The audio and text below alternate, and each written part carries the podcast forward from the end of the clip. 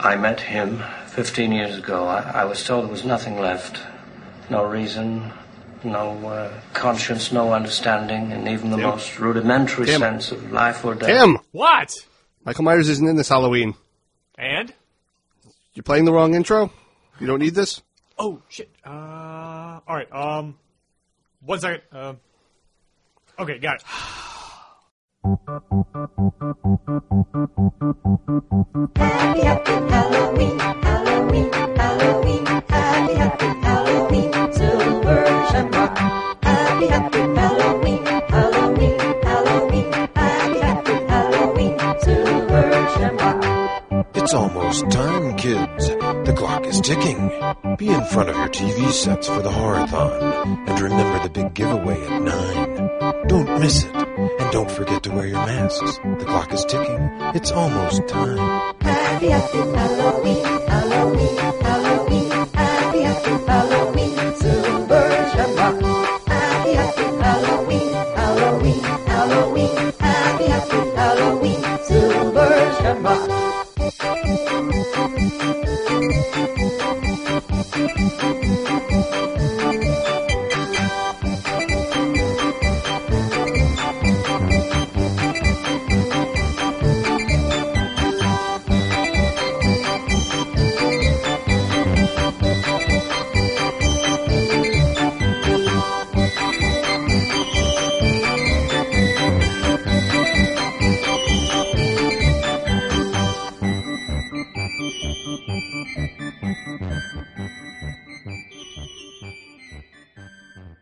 Welcome to Anything Goes, the best geek and pop culture show broadcasting from Long Island, New York. I'm your host Timothy Rooney, and welcome to St. Patty's Day episode 2018. Woo-hoo-hoo-hoo.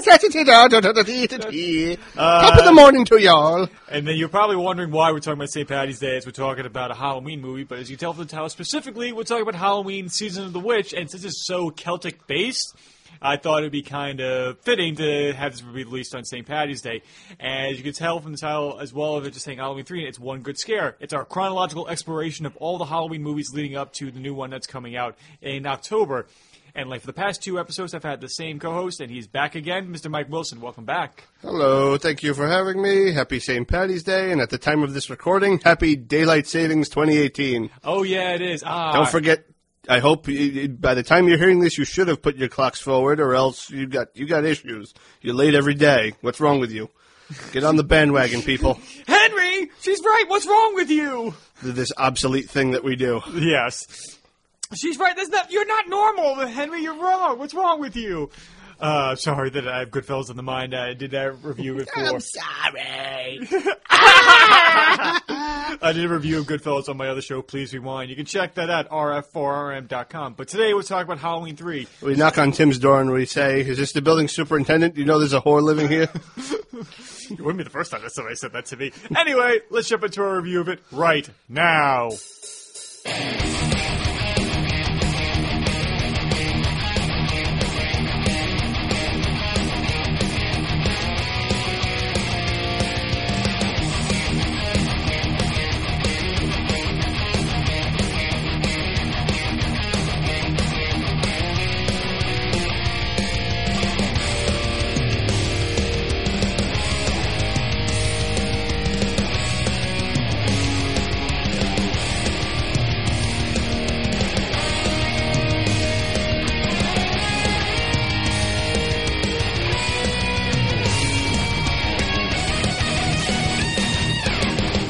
So, Mike, when did you first you ask the same question every time when you yeah. start. No, yeah, no, because I do that with every movie, every review. Like, when's your first interaction with it? And I think it's especially important for this show because we're documenting our experience with the Halloween franchise. And so, when did you first see this? And were you aware of its reputation going in? Uh, not a damn clue. The first time I saw this would have to be, like I said, for Halloween 2. Um, after seeing Halloween 1 and it completely ruining my life, every time I go to the video store, every weekend, go to the, the late great Blockbuster video, as my mother was checking out, I'd always walk over to the horror section because it was right by the checkout line, and I just looked straight for Halloween because I was engrossed with it at this point. I noticed though there's this Halloween three season of the witch with these these masks and thinking to myself what what what where's where's Michael Myers? What, Just looking at the back of the box, no Michael Myers. You know, reading the synopsis, nothing about Michael Myers or Haddonfield. Not even the shape. Not even the shape, nothing. I I mean, I made the mistake with the Halloween 2 VHS copy that I, I said about in the last one, where I thought that one didn't have Michael Myers either because there was no pictures of him in it. So Halloween 3, I kind of just, I kind of just figured, okay, there's no Michael Myers. Um, I heard it wasn't that good from people. Mostly, I, all I had to go by was like one of my aunts and my mom's best friend. They had seen all of them because they were horror buffs back in the day when the stuff came out. So, in watching all the Halloweens for the first time, renting them each week, I actually skipped over that one Really? for a very long time. I first saw it on TV on the Sci Fi Channel, heavily censored. Quite a bit. Well, yeah, because yo, you got you gotta you gotta censor Tom Atkins' butt. His, his butt is too hot for TV. Yeah. I- I mean, It's no. too controversial. No, yeah. I mean, But there, no, there was a lot of censorship, like with, with uh, because the death scenes in this, I- they, they are oh, pretty extreme. they are pretty extreme. Like the movie is mostly when there isn't a death happening, the mo- movie is mostly like blood free. Yeah. there's no like wounded character who's bleeding out of every fucking orifice. You know, I, I- like we were just watching the clip of the laughing scene clip from Evil Dead 2 just on YouTube before to amuse ourselves. Mm-hmm. Yes. there's nobody you know covered completely in fucking blood throughout the whole movie Good point. or with any disfigurement or whatever. It's it is it is pretty much they, they really did go for atmosphere again in this one. Um, I feel it was kind of hit or miss with the whole atmosphere thing. We will continue to elaborate this as we go. Right. But basically, I saw it on Sci-Fi Channel. It was heavily censored. Like the the scene of when Harry Grimbridge was killed was very censored. They actually didn't show his face being pulled apart. It was just like squeezed over his mouth, and I thought that like he just crushed his face with by doing that. And and the blood, I don't know if I had the color setting my wrong uh, settings on my TV wrong, but like the blood was so thin in that scene, it almost looked orangey. I mean, there's, It was weird. It- it- there's some weird orange goo in this movie, but yeah, that comes out of the robot man. Yeah. Spoiler alert. yeah, This early into the podcast, spoiler alert. yes. uh, I'm trying to remember what what's the doctor's name in DC Comics who built the Robot Men. Anyway, somebody will be like, "Hey, it's this guy." Anyway, go on. Sci-Fi Channel. Yeah, Sci-Fi Channel. I watched it. I mean, at this point, I had seen all the freaking Michael Myers sequels, and this wasn't going to do anything to me that those didn't. You know, this was, and I saw it also as a teenager. So when you look at it back then, you think, "Oh, this sucks initially because it's not what these other movies are." Right. I've come to appreciate it very much as as I have with all the sequels. Come to appreciate them much more as an adult now, and much more in this era of of sequel reboot of and remakes and all that shit. Where uh, if it didn't make any money, okay, just reboot it, but ignore this, this, this, and this. You know? Yeah. Or oh, okay, the first one was really popular, so let's reboot it, ignore everything else but the first one to ape off its success because we have creativity for all the millions we make. So I've come to appreciate it on time, and it is it, it truly is a standalone movie. Yes. It's really just a standalone movie. It was designed to be from the start because a- after you know Halloween two ended, Halloween two was very successful, made a lot of money. You know, reception may not have been the warmest. It didn't light the world on fire like Halloween one did, but it was very popular. Right. In John Carpenter's eyes, Michael Myers' story was over. Him and Dr. Loomis, Michael Myers was dead. He blew him up at the end. And so the idea, you know, when producers came, I, I believe it was a Universal Group because they were still owned the rights to Halloween at the time, wanted to make another one. And Carpenter, he got together, him and Deborah Hill were approached about it, and they thought, okay, we can go in a different direction. If we're going to do another thing on Halloween, we could go in a different direction.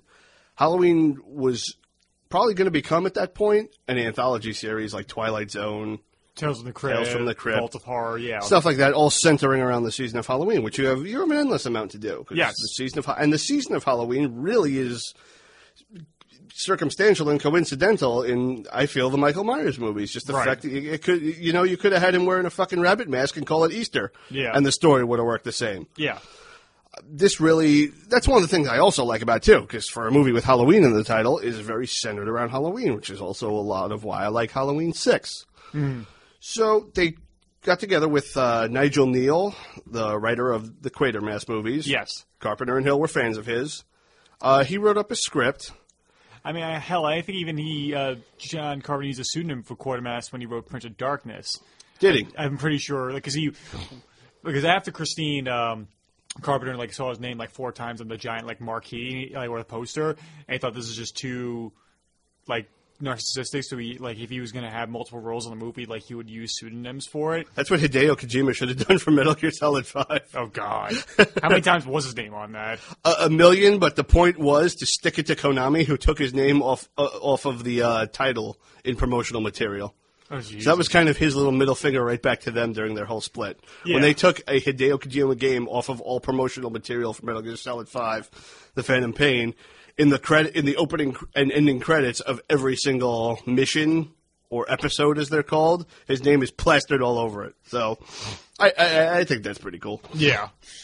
And so yeah, the the quarter, creative house. creative Yes, house so movies. Knights on Leo wrote a script. Um, I've read conflicting stories about this, but it was they liked they liked basically the the uh, distilled elements of it. When you boil it down, they liked the simple structure of the story, but there was a lot in there that wasn't really liked. I've heard that um, people didn't like his script because it was too dark and cynical. I've heard that Universal didn't like it because it wasn't gory enough. It didn't have enough, you know, killing or whatever. It was more mental than it was visual right. for horrors. So uh, I know Tommy Lee Wallace and John Carpenter had a hand in rewriting it, and Nigel Neal frick fucking hated it. Yeah. so he, I, I believe I read somewhere he s- he uh, sued to get his name taken off of it. Oh shit. Which I don't think you have to really sue for that, but his name does not appear anywhere in the credits. right. So this time for directing, Tommy Lee Wallace actually did decide to take this up. He was offered Halloween 2, Yes. uh, felt he wasn't the right person. We discussed this in Halloween 2 podcast. See Yeah, that? go back and listen to that if you really want to have our true feelings on towards Halloween 2 and like the kind of changing of the dynamic between Carpenter and Deborah Hill towards the Halloween franchise and then how it continues moving forward. But anyway, Tommy Lee Wallace jumped at this opportunity because it, it really was a blank slate. You're start, it's a blank canvas. You're starting. You're painting from brand new. He doesn't have to follow anything. He can make this all his own, which which he loved that idea. Many of the t- you know the team that worked on the previous two were still there. You still had Dean Cundy cinematography. Uh, Erwin Yablans, he, he basically said, he was an executive producer role, but he basically said I did practically nothing with this. Got paid to do nothing. Carpenter and Hill were there uh, Deborah Hill. Um, Alan Howarth and Carpenter teamed up to do the music again. So you had you still had that that, that team going. Um, so Hall- Halloween three, it basically we follow Tom Atkins' character, Doctor Dan Chalice. Yeah. Uh, we begin the movie Saturday the the twenty third. Before we do that, What? my history with Halloween 3. Your history. I'm sorry, I'm Yeah. cutting you off. It's okay. Uh, well, step in there and say, okay, no, no, well, that's no, very no. good. My history. yeah, not my no, history. no, no, that- that's why I stepped in here when you started doing the breakdown Well, of it. s- step in before. No, no, no, because you were on a roll and like, and you were in. You gotta step in before the car passes you and not get hit by it. Oh well, that's why I was terrible at Frogger. There you go. Um, still waiting for we have our gritty live action uh, Frogger reboot? re- Frogger reboot. Who we get to play the frog? Uh, Andy Circus. Okay, yeah, that would work. Yeah.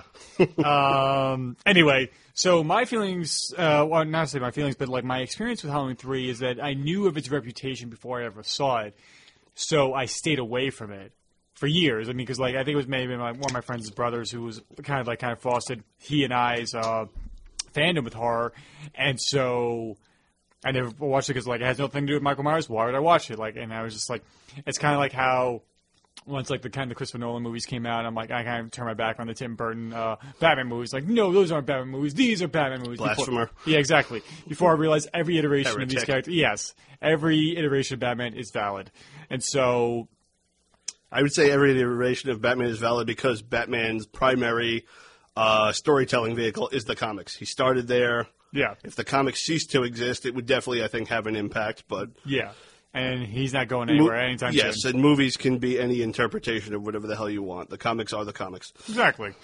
And it's funny, like I'm in the midst of reading like the like first run of like the Justice League of America in the 19, uh, from 1960 when they appeared in Brave and Bold, and just how like uh, whiz bow and bam they kind of were, and how different how comics writing are then versus now. And so I didn't see Halloween three until you and I did our Halloween marathon when you were house sitting for your cousin. Get the fuck out of here. That was the first time you ever saw that? Yeah. I, I didn't want to say that because I didn't want to look. I didn't want to. I didn't want to get that look that I'm getting right now. Well, it's from a you. good thing you didn't say that. yeah. So I was like, Holy shit. yeah. uh, So I was just like, oh, I would, yeah. I would have lit, lit a table outside on fire and pile driven you through it. But wait, would there be thumbtacks underneath it with uh, uh that I'd be hit with uh, fluorescent light tubes? Oh my god, I would have beaten you with so many fluorescent light. I would have pulled every fluores- fluorescent light tube out of the fucking basement and beaten you with them. That's what we did on Oscar night. We didn't even watch the Oscars. We were watching just- Japanese we watched death matches. extreme Japanese hardcore wrestling from from the past over the course of the past like thirty years. Yeah, I mean, like uh, we saw like the, Fuck the- is wrong with people? we watched the famous. Uh, it was the Sheik Sabu. Um, Tarzan Goto and Uh, and Oni- Atsushi Onita. Su- Shi- when uh, they, Ring like- of Fire death match where the ring ropes were like l- wrapped in like flammable cloth, Yeah, and doused then in gasoline and gasoline. lit on fire. And it, be- it was like burning at the stake. It became, after almost a minute, it became so hot they all had to jump out of the ring. They all suffered third degree burns. The Sheik, who I think was like in his late sixties at that point, was in a coma. uh, he was medically induced coma because he was freaking out. Yeah, because fucking the sixty-eight-year-old man. The only time a sixty-eight-year-old man should be set on fire is if you're a Walmart employee and you're dealing with that person. This is we are two former Walmart employees uh, speaking from experience here. Um, I'm experienced. I'm from PTSD. and so yeah, it wasn't until a couple years ago when I finally watched it, and that's why I think. Yeah, I know, I know, because I didn't want to get the fluorescent light tube across the face. I didn't, so I didn't say anything. And there's, I'm sitting atop a fluorescent light right now. I'm, I'm, su- I'm we're temp- surrounded by them right I'm now. tempted to pull the bulb out and just strike you over the head with it, real quick. over the back, just so your red. mean, fl- dude, just like- so you're, I'll, you'll, I'll be confused if you're still wearing your red flash T-shirt that you're wearing right now. That's a Shazam t-shirt, by That's a the way. Shazam. Oh, I sup- okay. Yeah, um, it was funny. It's Somebody still else a big yellow lightning bolt. Yeah, exactly. Um, he's not wearing a T-shirt. That's his skin. Um, so yeah, and then when i think that's why I got so enamored with it because I, I think I just went into it like been so separated from Michael Myers movies by that point. I mean, sure, we did watch Halloween one and two previously, right before going into this, so it was kind of a palate cleanser before we watched Halloween four, and I was intrigued by it. And it's, it's another one of those things that I, I- I would come back to every now and then, like once I got the uh, the 15 disc uh, Blu-ray collection from Shout Factory. I, like periodically, I'll throw that on just to listen to it and or to watch it, and then just kind of like, wow, this is this is- this is strange. I'm like, and wonder why it didn't work, why it did not resonate, and we'll get into the reasons why. And so, like you were saying, uh, the movie opens up in Northern California. Northern California. It's about eight days before Halloween. Um, the actual opening of the film still has much in common with the original too, involving a pumpkin, where this time we have basically uh, some kind of TV or monitor that is very slowly displaying these orange lines on the screen. It's one of those close-ups, like when you get up close to an old CRT and you can see the freaking shadow mask pattern Yeah. laid over, and all the the different colored phosphors in there that you don't see when you're far enough away, but you see like these different lines f- appearing on screen as the credits go, and they're forming some kind of object. As we get to the end of the credits, we find out it's a pumpkin. So basically, you know, we have we have a digital pumpkin on the TV to open this, which also it also kind of gives you a little bit of a clue as to what's going what's going While to still be really being- featured in here. Indicative to the first two Halloween movies. Yes, because what's going to be featured uh, has a lot to do with uh, the tele- television is basically the weapon of the villain. Yes. There's a big theme of like well, the, uh, Tommy Lee Wallace had said in the Halloween 25 Years of Terror documentary. Um, the television has occupied a place in the center of every home. We don't even question why it should even be there. And you know, at that time, d- for for so many years, I'd say for the past like 20 to 30 years, at that point in the 80s, people were questioning television. Like, is it good? Is it a bad thing? Our Right. kids would sit in front of it all day. So this really went into it because the plot has a lot to do with children being affected by what's on TV. Yeah. Big time. Yes. So we open up Saturday the 23rd in Northern California. It's dark. An old man comes running out from under an overpass. Uh, the music begins, and also to get into the music, the score is extremely different from anything you've heard Yes. before from Halloween. Carpenter continues with that synth- full full synthesizer sound, full synthesizer sound. Yeah. Say that seven times fast. Full synthesizer synthesizer sound. sound. Full Full synthesizer synthesizer sound. All sound. right, Full synthesizer. Bleh. Hiya, Homer. Hiya, Homer. So yes, the score is completely different, but it, it still retains that synth sound that Halloween Two had. It's Yeah. just it, it's much more uh, electronic sounding. I would Yeah. say. You hear it a lot in a lot of Carpenter's later movies, Prince of Darkness, They Live. and even like even like a little bit in Big Trouble in Little China. Even Yeah. that's more even that is like more orchestral stuff, but it's definitely synth based orchestral rather Yes. than like actual strings. This is like full on synth. Yeah. So this old man, he's he has a he has a what appears to be a folded up mask in his hand in the shape of a pumpkin. He's running from something. Something's after him. Yeah. He goes into this old like car lot trying to find a way out. As a car passes by that's chasing him. Yeah. Excuse soon- me. Yeah. The, soon- the Barney Gumble burp happened late. I'm sorry. So he manages to hide for a minute as the car passes by, tries to get away, but the car backs up, go you know into goes into the parking lot that he was in. He notices he's been spotted. He's desperate to be hidden. He turns around. He's accosted by a man in a suit. yes. Student loan officers have uh, become really extreme in, in this timeline. Hey man, they want their money. Exactly. He manages to kill the, the man in the suit who has him down choking him by pulling out the block from under a car that clearly was in neutral. The car backs up and crushes the the man in the suit. Yes. Very uh, calmly and bloodless. Yeah. And he just kind of looks at. He doesn't. He doesn't freak out or anything. He Nope. watches the approaching car and he's smushed between the two of them. Doesn't scream. He just kind of like reacts silently and then kind of keels over. Yeah, the look on his face is like, oh, that could that could affect me in some way. Yes. he has a look of like cautiousness. Right. So the old man manages to get away from that situation.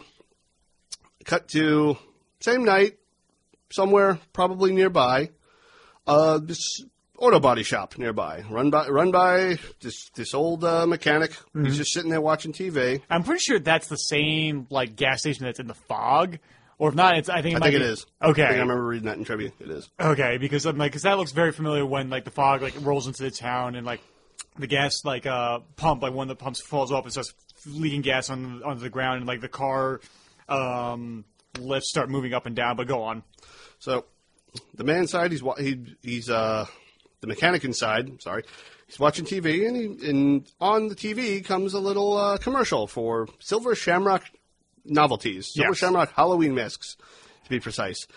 And the commercial, the jingle for it, is in the tune of London Bridge. London Bridge is falling down. Right. Except it's eight more days till Halloween, Halloween, Halloween. Eight more days till Halloween. Silver Shamrock. And it's some happy kids nodding their heads back and forth, and then a Halloween mask fades onto See, the this face. is what this what's gonna like. If I do, like, if I go to McDonald's, I do not, and I find out Shamrock the Shamrock Shake machine is broken. That's what it's gonna play in my head as I massacre everybody in the Eight more days McDonald's. till Halloween. Yeah, you heard it f- here first. here first, folks. and you know what? I will be acquitted because you know what? I think anybody, any jury will convict you if you hear that over and over and over. eh, you'd be surprised these days. Then they'll just play movies again. That's true. It's not You're, like you're this- going to bring the downfall of movies, Tim, if if an actual movie influences you to kill. you know, if Timothy Oliphant couldn't get that to work at Scream Two, I don't think I, I don't think Scream uh, Two was a movie, and he was his character was fictional. his plan. Yeah, he didn't get arrested. He didn't get to go to trial or anything. No, he so- got shot by fucking uh, Laurie Metcalf, uh, Roseanne's sister. Yes, and then, and then he was fully uh, perforated by Nev Campbell and Courtney Cox. Mhm. When And then he came shot back in the head. Yes. Uh, So, anywho, if we could keep this on some kind of track and not go completely off the fucking rails like we always do, ah, it's fun to go off the rails sometimes. yes. Just don't crash. so this mechanic who's watching this jingle, and as we see in the jingle, one of the masks is actually the pumpkin mask that this old man that's being chased is carrying. Right. Something's up. So the mechanic, he hears a noise, he walks around, goes to investigate, and in our first semblance of reference to real life, he's bending over a window to look outside, and right above his head there's a Pennzoil logo. The logo is cut off, and all it says is self-lubricating, a euphemism for being for the mechanic, the worker being fucked by corporate America because a guy in a suit is after him. Yes, and because there's a lot more subtext about corporate America. In Uh, Carpenter films in general. yeah, and just eroding of. But I just noticed that for the first time. Mechanic bending over right next to a sign that says lubricating. Yeah. It's just. Working man is getting fucked. Yeah, getting fucked by the one percent. exactly. I mean, Still to this day, even though, like, Carpenter's technically considered the 1% now, is he? What's he worth? I think he's worth a lot. All right, But like he he, like, I mean, a he's earned it, but but also that he's also very questionable of like the out of control capitalism, aka they live. yes, but the degree to which it's taken. Right. But anywho, the mechanic, you know, he looks around, sees nothing, gets back in, And in one of many jump scares, this is this is where jump scares really uh, come into play. This movie, there's quite a few of them. Was there a music sting for this? Or, Yes. Okay. Okay. Because not all of them do. Some of them do and some don't. I mean, like, this would. I, I, I don't know if you would consider this a false jump scare because he wasn't a person actually trying to harm the mechanic or not, yet still had a musical sting It, with was it. meant to startle the audience, just like every freaking false jump scare. Wait till we get to Halloween H2O. oh, God. Oh, they were watching this movie. That's damn sure. But anyway, uh, when the mechanic, you know, goes back in and decides, oh, it was nothing, it's the old man who grabs him and then quickly falls to the ground, completely exhausted, clutching this mask desperately. And he says to him, they're coming. So the mechanic puts him in his car, takes him out of there, and unfortunately, the men in suits notice as he's driving away, so they follow in, in pursuit. Yes. And then we, we cut to the main character of the movie, uh, Dr. Dan Chalice, played, played by, Tom, Atkins. as he he goes to see his uh, kids and his uh, ex-wife, played by Nancy uh, Nancy Loomis. Nancy Loomis, now known as Nancy Kies. Kai's, and former uh, wife of Tommy Lee Wallace. Tommy Lee Wallace and former Annie Brackett. Yeah, and so it's a weird connection to have her in this franchise again. It's also probably really awkward for to direct your ex-wife in a movie. Eh, it's all business. Yeah, Work. and but like you can tell, like that even though Tom Atkins comes off as a nice guy, he's kind of a deadbeat dad, or at Yeah. least, or at Work- least, or at least the mom tries to go out of the way to make him look bad in front of the kids. Work before family. Yeah, He comes in with presents for his kids. They open the bags, and it's these Halloween masks that they're really not interested in because their mom has already bought them silver shamrock masks. Now, I, I there was a family member, uh, or no, or like a family friend, I should say, who like both parents were well off and they were divorced, so both of them would try and kind of one up each other and try trying to spoil the kid. Luckily, he's turned out to be actually kind of a cool dude. He's actually kind of like has his feet on the ground. But there was a time where he was very spoiled, and like his parents would like would kind of just placate to that and try to be the better parent to, to him. So I can kind of see like how this situation probably does happen every day. Oh yeah, it's probably very common. I mean, she also accuses him of being a, a drinker, Yeah. which uh, I mean, we've seen we see in the movie he does like his alcohol. yeah. It's not But the only thing he not likes. to the point to well, yeah. so as he's there, the two of them have their very uh, cold, hostile "Hello, how are you?" Yes. And his beeper goes off. yeah. And she uh, responds with, "Oh, drinking and doctoring, great combination." As the kids run for the TV, and even the even the mother's saying, "Turn that down." The kids are fixated on the TV. Yeah. They're watching the No Shamrock more than commercial. 12, 12 inches away from the TV. No more than twelve. They're right in front. I used to do the same thing. I don't think I ever got. Mm, I'm not sure if I got that close. Unless I like, If the TV was like sitting on the floor like that, you and you were a kid, you were that close. if I had to be quiet, then yes, I was sitting that close. I noticed once we got an entertainment center, I didn't sit that close because it was no longer really at eye level sitting up. Yeah, but the thing is, uh, like my my, my TV in my basement's like kind of in the entertainment sense, but I still sit on the floor, look up at it. I do not know why. Do you look at it all wide-eyed like a little kid would? Sometimes, but rotten. then, but then again, I kind of look at life like that at times. So I kind of, I, uh, I'm- I've been accused of being a window licker before. So there you go. No, that's just you looking like a deer in headlights, looking at life. well, uh, that's how I try to make you feel comfortable. as the truck gets him. Driven by Frogger, played by Andy Circus. And then they put his head up in a cabin in the woods, and then Bruce Campbell comes in and it laughs at him. Yes, exactly. I like that scene. And so he goes to the hospital. He goes to the hospital. The call, the, the call that they're paging about was the old man that was brought in. The old man is uh, identified as Mr. Harry Grimbridge, clutching this mask. You know, he's passed out. Dr. Chalice gets there, signs for everything. As they're taking him to the hospital, he's, he's sleeping pretty peacefully. As the mechanic is talking to Dr. Chalice about how we brought him in, how everything, the, the events of the night, how they transpired, in a room right next to where the stretcher is, the Silver Shamrock commercial starts playing, and Mr. Grimbridge, Harry, he wakes up, he looks over, and he starts like panicking, like almost seizuring. Yes. Gripping this mask, won't let go. They're looking at him like, Are you alright? Whatever. And he says, They're going to kill us all. Dr. Chalice is immediately shaken by this. The mechanic, he leaves. Like, now it's time for me to get the fuck out of here. Yeah, he's Yes, like, that my, my look. responsibility is done. Like it's, it's time for me to fucking leave. After he's given a speech about helping my fellow human beings, like, well, I helped enough. Yep. Let me get the fuck out of here. he's before gonna I sleep get killed." peacefully that night for He's- sure. He's going to do his best to sleep peacefully by saying, "I walked away from this." yeah. like a divorce, I walked away from this. yes. So, you know, th- they get him to his. They get Mr. Grimbridge to his room, get him asleep. Dr. Chalice, she's hanging out with, uh, what was the woman's name? One of the, one of the nurses. Oh, uh, Agnes. Agnes, one of the nurses. Just- Yeah. They're just chatting it up because they're buddies. But in comes a man in a suit. Yeah, and I don't think this is Dick Warlock. This was Dick Warlock, I think. No, because you saw him with gray hair later on. I think it's because this guy had black hair. he probably had black hair then. He's credited in the fucking credits. Y- Yeah, because he is in this, but I don't think he's. I think he's one of. No, he's credited as assassin Dick Warlock. okay. All right, so I was not too sure if this was Dick Warlock Yeah. or not because I thought we wouldn't see him until later when they got to the town. Nope. He's he- in the credits. It says assassin Okay. Dick Warlock. Gotcha. So yes, Dick Warlock in a suit shows up. And you go, yeah, so Uh, connection. if, if any, if he's listening to this, I hope he, I hope he doesn't hate us for the last podcast. yeah, but like he We still they- like you. Don't worry. Yeah, but now uh, Dick Warlock is uh, again in another hospital killing people. Yes. Well, why won't he stop? What does he have against hospitals? Is he did that- is he again just uh, he he's he's really into holistic me- medicine, and so like He's into face pulling. yes, and literally he wants to rearrange people's faces and everything. That's how he does plastic surgery, holistic way. Yeah, and, and It's like, just all his patients die on him right at the he, beginning. So. he had some rough patches. That's why he had like syringes into people's faces, thinking that would help. He was kind of early into Botox and it wasn't working, so he, he just got he got hands on with his treatment. You don't understand there's an easier way to sedate people besides killing them. By injecting air into this, their temples. You okay? I'm just uh, not trying to do a spit take all over the mic. Or me, because Yeah. I'm looking right at you. yes.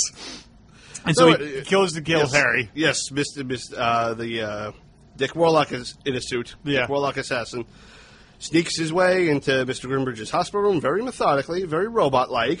I, I do feel his body language has improved. Yes, greatly in this. Um, puts on a pair of black gloves, puts his hand over Mr. Grimbridge's mouth so he can't scream, and with two fingers, thumb and index finger, grabs a hold right at the top, like the space on your bridge of your nose, right where your eyes connect and just pulls them, pulls the cartilage up, and you hear all this crunching and rips it apart, completely clean. Yeah. I mean, there's some blood all over his, all over Mister Grimbridge's face and nose where he was holding the, holding his mouth shut. Mm-hmm. But for the most part, he basically pulled his face apart, Yeah. and killed him. Face He took, Off. he took his face off. off. Wipe, and he even took time to wipe his bloody gloves off on the on the uh, hospital curtain. Yeah, he was he was courteous like that. At which point, Agnes says, "What are you doing in here?" And he just Turns turns around and he walks just away. Walks away. Dr. Chalice was trying to nap on a couch. Hears Mm-hmm. Agnes scream, comes running out, sees his, sees this guy walking very slowly, methodically, better than in Halloween 2. I'm Mm-hmm. Yeah. sorry. Chases after him. This guy gets into a car, very calmly pours gasoline on himself, and with a completely blank face, turns on the lighter and blows himself up. Yep. And Dr. Chalice saw the whole thing go. He's frazzled by this. He's, I mean, he's- how, how would you think if you just saw somebody calmly walk into their car and then blow themselves up von- voluntarily? after the patient. yeah, Well, we're about to get to that. Let's let's just get to it. So the next morning, it's morning now. You know, the cops are still there, fire trucks are still there, putting this out, interviewing everyone. He's on the phone with his ex-wife because he was supposed to because he was supposed to take the kids basically that night. Yeah. Called up and frantically saying how someone died. He's all worried. And every time we get every time he gets the ex-wife on the phone, every time he gets ex-wife Nancy Loomis on the phone, she's just yelling at him and roasting him, won't let him get a word in. Of course. So after that, he you know he gives his police report and goes into the room. A young woman comes in, Ellie Grimbridge, Mr. Grimbridge's daughter. She wants to identi- She's there to identify the corpse. She wants to get over with, sees it, and is just completely dumbstruck. Yeah. I mean, eh, I mean, it's probably tough to identify a family member anyway. Well, I mean, like emotionally, and then to find out somebody is mashed up your father's face with their bare hands. Yet you have to identify a dis- a body of your family member who's been disfigured. yeah, it turns into a Picasso painting pretty much. Yeah. Dr. Chalice hates seeing this. He, he's just fucked up mentally by it. He uh, sees her in the hallway just crying. He just walks away. He goes down into the, uh, what would it be, like the morgue or the autopsy area? Yeah. He, one of his friends, uh, this lady that works down there, Teddy, she works in the morgue do, doing au- autopsies. I think she's a coroner. Coroner, probably. Something Yeah. like that. Coroner's office, whatever. But she's in charge of the body. He's asking her, can you please look into this? Because he, he knows something's wrong. In his heart, something's wrong. She say, she's trying to re- calm him down and say, oh, you know, they said the guy was probably on drugs. He's like, no, I've seen people on drugs. This guy was in complete control the whole time. Yeah. like he's definitely fucked up by it. And she she has, says, "No, I got to go through all official official procedure of doing this." And he's just begging her, "Please look into get get a hold of the autopsy yourself, Right. See what happened with this." And she she's shocked Yeah. to see him this like really really messed up by this. I love how the fact that like whenever somebody's really robotic, everybody imme- immediately thinks drugs. Like like this thing of the Terminator.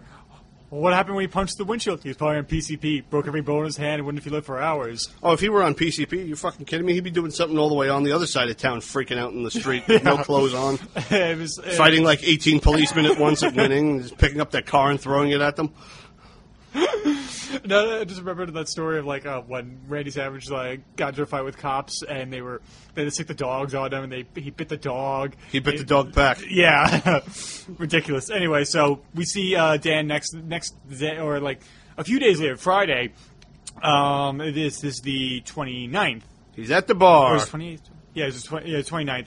And At he's the bar, drinking his sorrows away. and guess what comes on TV? A commercial for Halloween, the original. Okay.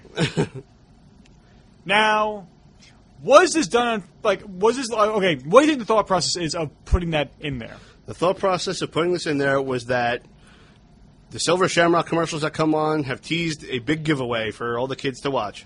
We need something that kid, that people will be watching for a big giveaway. Let's put in Halloween. Yeah, but at that point, it's like okay, it's like i- it's trying to say like it's not obviously not connected to the Halloween franchise, yet it's still called Halloween Three above the title of Season of the Witch.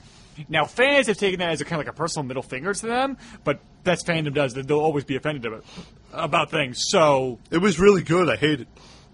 That's fandom. Yes.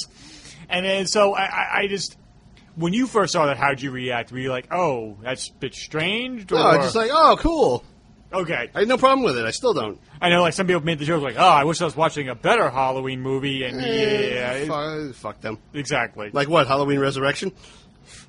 trick or treat, motherfucker. I watched this a hundred times before I'll fucking watch that again. and if I do watch that again, it, well, I, it will be for this podcast. But if I do watch that again, it's only because I just lo- love the art direction, the set design, and everything for the Myers house they recreated in it.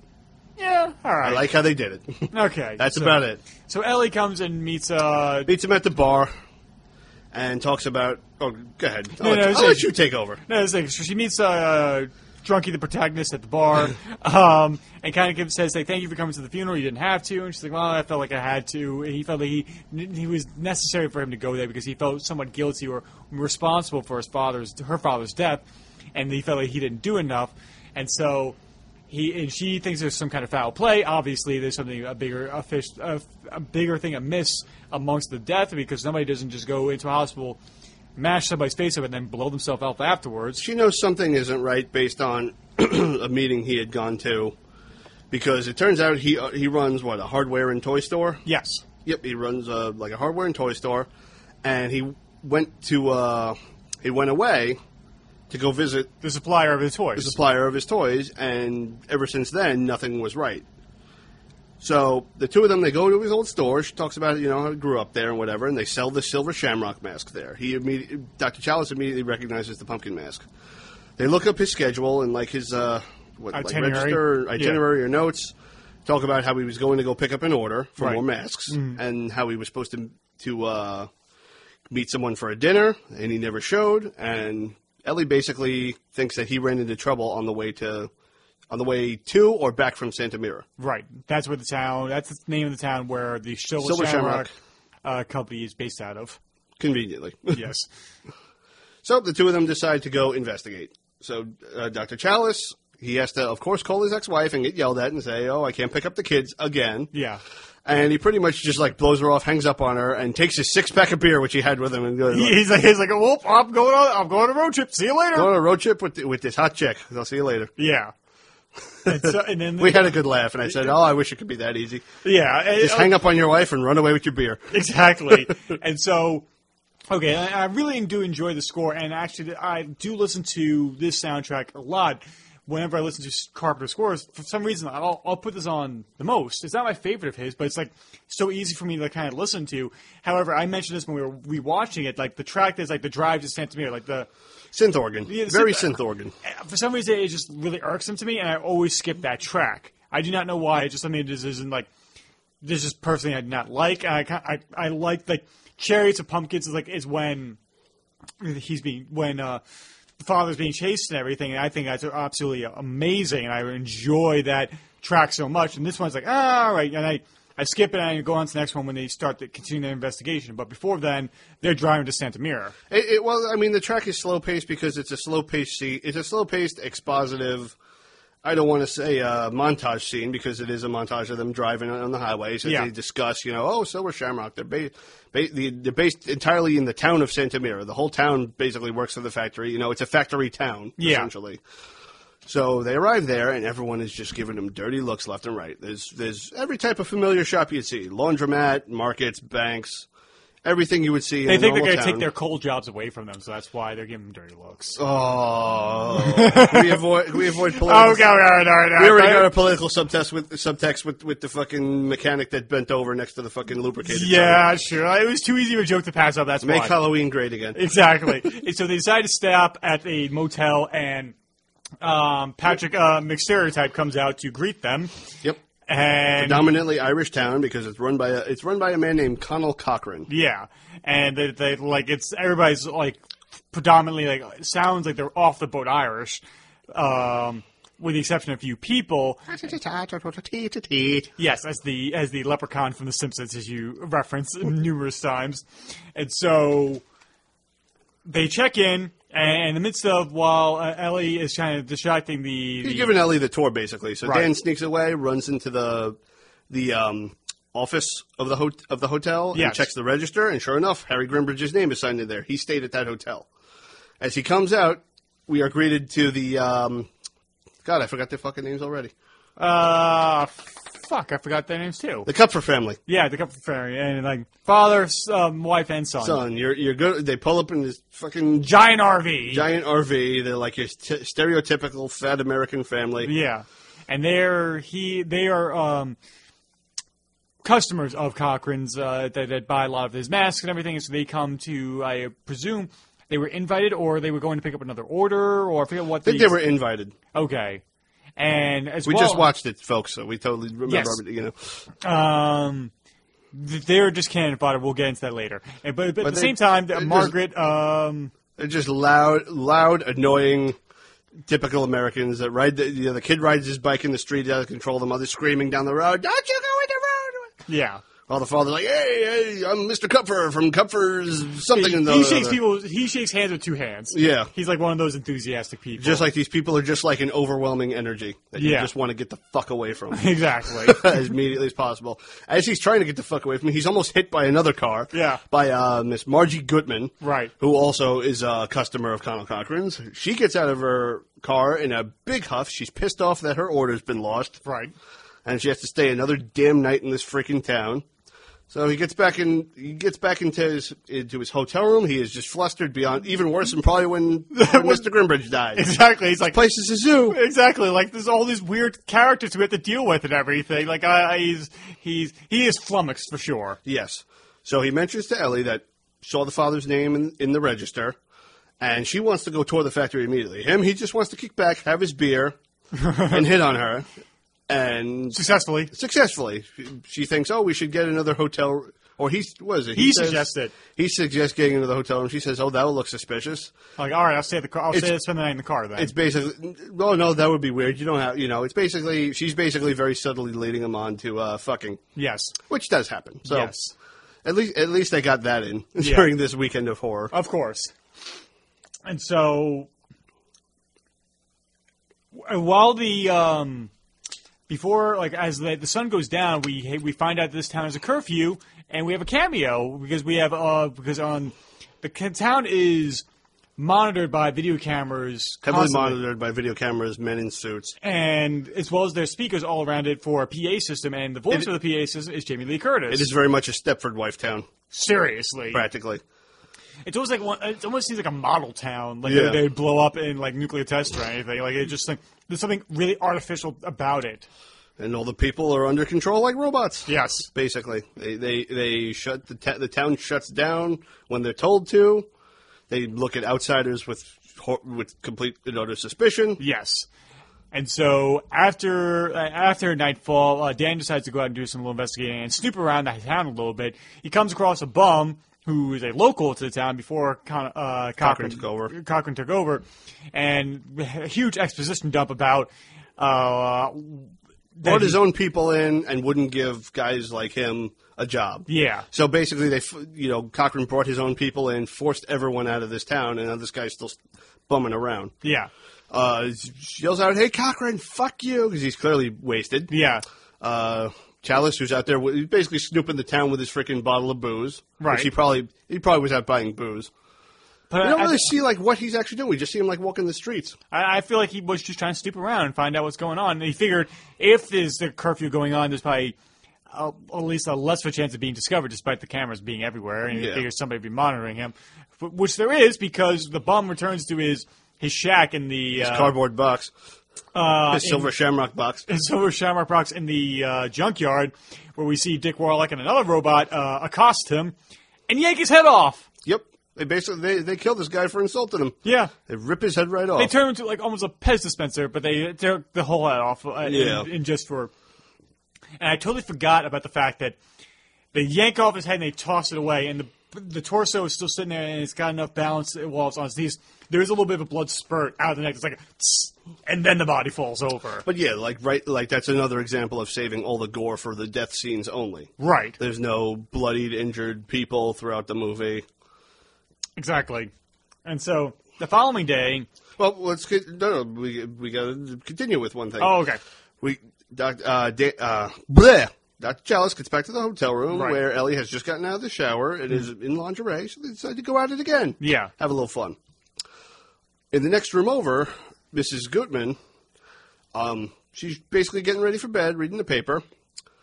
And as she was talking to Dr. Chalice earlier, she mentioned how, the, oh, this cheap mask, the little emblem on the back No, fell she off. was, she was talking to Ellie earlier Ellie earlier. Okay. about about because Ellie went to go get. a Wow, we Coke. just watched this. This shows how Yeah, memorable this is. yeah, so she went to go get a Coke, and she was coming back, and Marge popped up and scared her, spooked her, another jump scare, and realized, hey, the the logo with the show of Shamrock um, Clover on the back, like, or the Shamrock, I should say, is the. Uh, uh, fell off, and it's like, that's really cheap. And she's like, yeah, yeah, I guess. And it's just like, and she's like, I'm going to read them the riot act when I see him tomorrow. Right, right, right. And so, and while she was getting ready for bed, the the logo, the little It just pin falls off the nightstand. fell off the nightstand on the floor, and she realizes that, gets up, and decides to play with it because there's a exposed like circuit Microchip, board. Yeah. on the back of it. So she pulls out one of her hairpins, starts scratching at it, scraping at it. All of a sudden, boom! This huge laser hits her right in the face. yeah, Ellie and uh, Dan are disturbed from their sex Momentarily. For a moment- momentarily, they get right back into it. You Yeah. know, there's no- they're- The- the- we're only here investigating a murder, folks, and something suspicious is now happening. So let's get back to having sex. no, it reminds me of a personal story. Uh, one Oh, time, no. in, the- in, in the midst of being midst mid coitus, How did you almost die while having sex? I did not almost die, but did hear uh, neighbors arguing o- outside in the street at one point, and like we, s- my girlfriend and I stopped, and we kind of looked out the window, and they just kept arguing, like, all right, let's not get involved, with it," and we just continued doing what we were doing. And we There kinda- you go. And they were like, we don't know, like, luckily nothing happened, but they could have killed each other, we could have just been bumping away. So like, and when the we're- police came by, I said we didn't see hear, see or hear anything. no, like you didn't hear anything. Well, we were busy. Sorry. That's when you officer. guys should have started like screaming extra loud just to scare them away.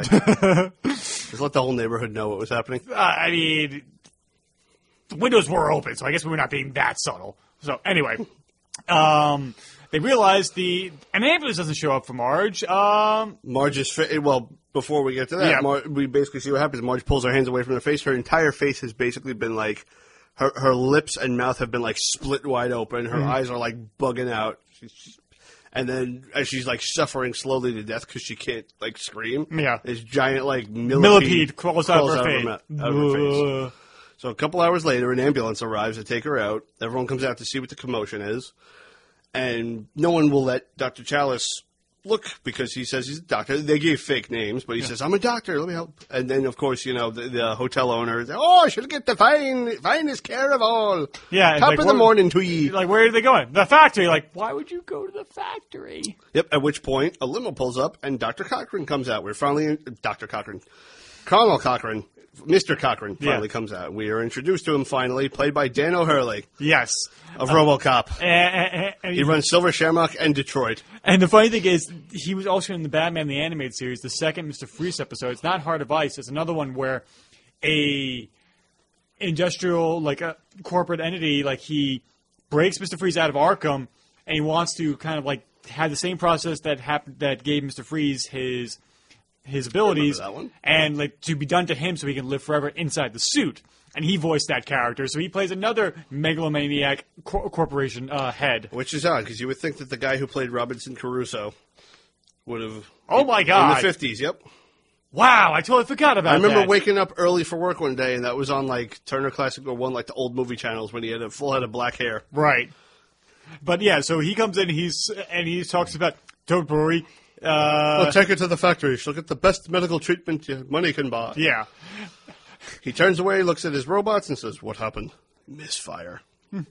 Doctor Cochran overhears this. Dr. Chalice. He's Doctor Cochran, god damn it! Too many people sees cocks and chalices. Doctor that- Chalice overhears Yeah. this, and now he's definitely finds that there's something suspicious, and he's freaked out again. like, right. And so the following day, the Ellie and uh, Dan decide to go up to the factory posing as customers. periodically Dan's been calling in Teddy to see what's been going on with the autopsy reports. Right.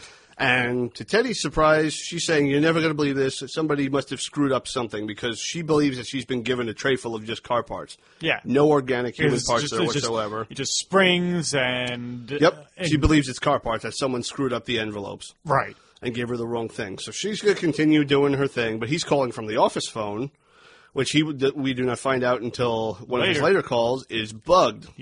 Yeah. I wouldn't, with a town looking like that, I wouldn't have go use a local. I would number. not have called her once. I No. would have waited until like I got out of there. They were only going to stay for like a day or two or whatever. Right. I would have waited until I got back. Exactly. I would have never fucking done anything like that. That that was a stupid move on his part. Yes. Our dumb protagonist, unfortunately. Mm-hmm. So they go to the factory to investigate. They talk with the receptionist there. She looks up the order that Mr. Grimbridge placed, and the receptionist there she finds the invoice for it and everything. They ask a uh, delivery boy who who uh, says he he unloaded that that to um, uh, an old man with a green station wagon. Ellie immediately realizes, okay, her father was here Right. but she doesn't know where to look next. They, Yeah. They're basically still under the guise that oh we lost our we lost that order. Yeah. they're basically posing as people working for the father. I, I would assume so, Yeah. saying that we lost that, their order and knew they want to order another one a Yeah. replacement. And just no. At which point they try to leave, but then the, the goddamn Cupfer family, who if I lived next door to them, I would go fucking postal. I swear to God, they walk in.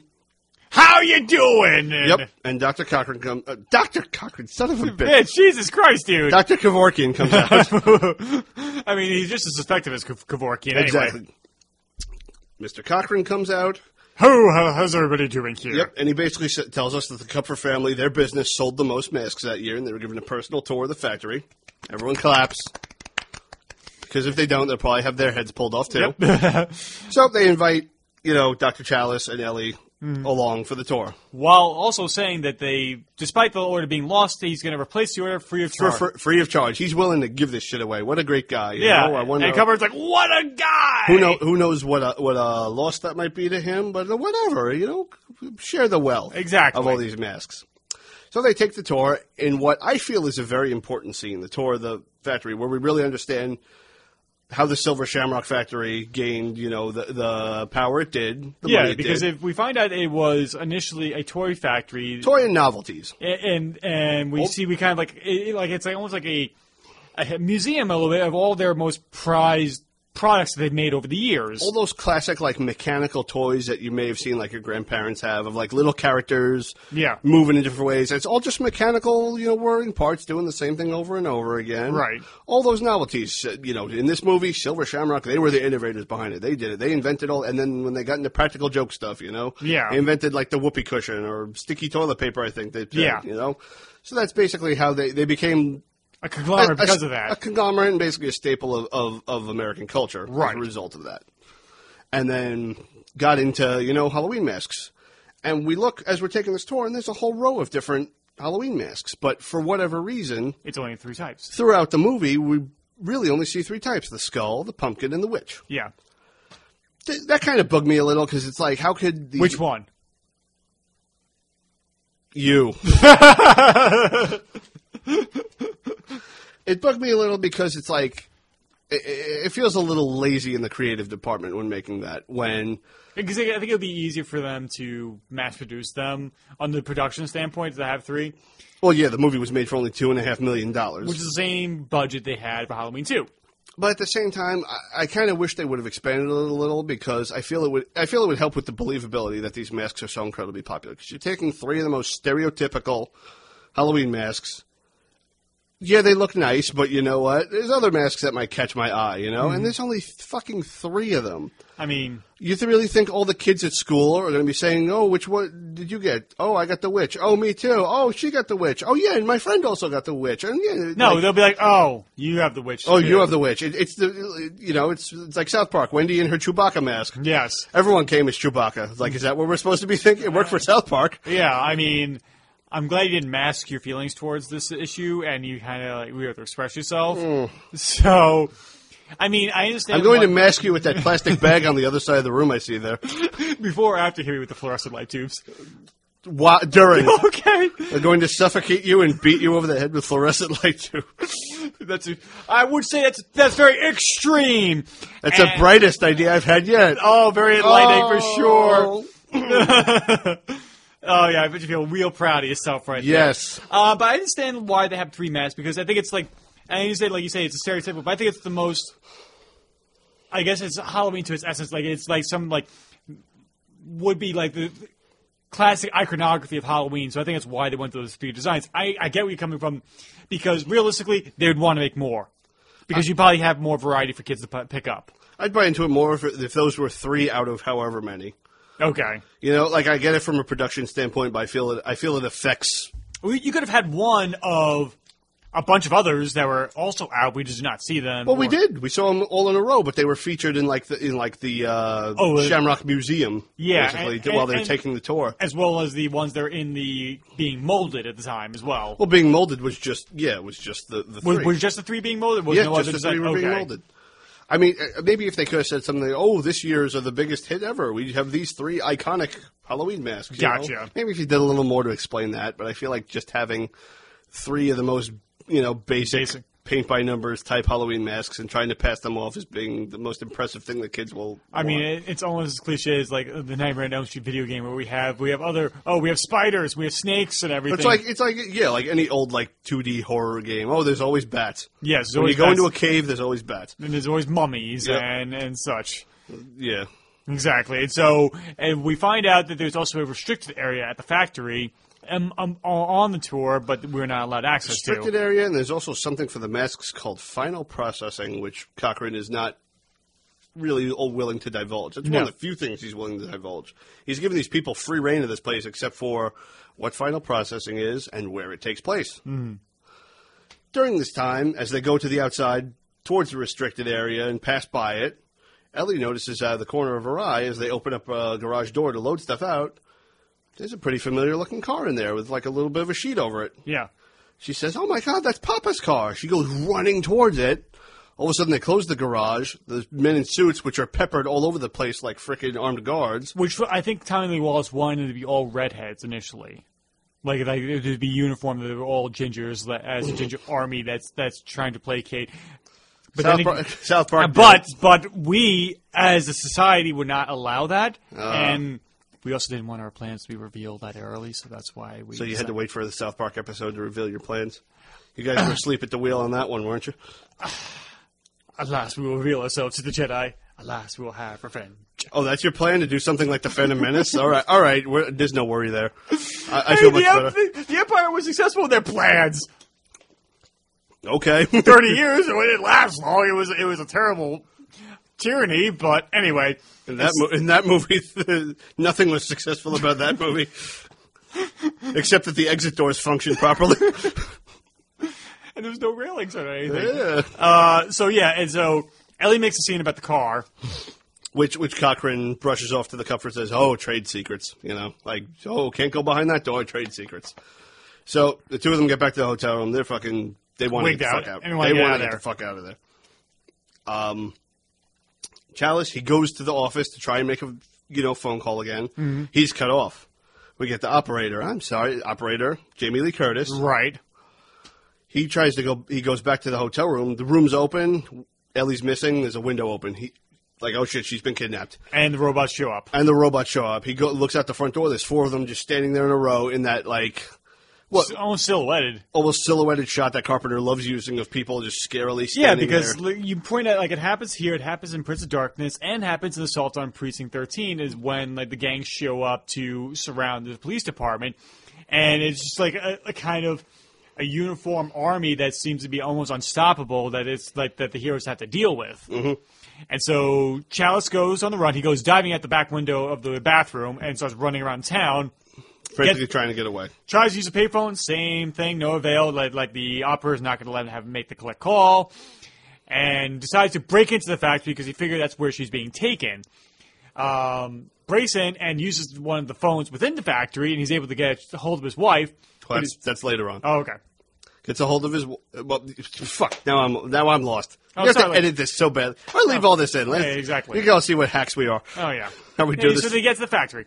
Gets to the factory, breaks in, goes into this one room, and sees this old, little old lady sitting there, like like almost like stereotypical like woman from the old world, sitting there knitting. Yeah. goes up to her. Where, where's the girl? Yeah. Where's the girl? Goes to shake her. Where's the girl? When he shakes her, her fucking head falls off. She's a machine. Yeah. She's a machine that's just programmed to sit there knitting.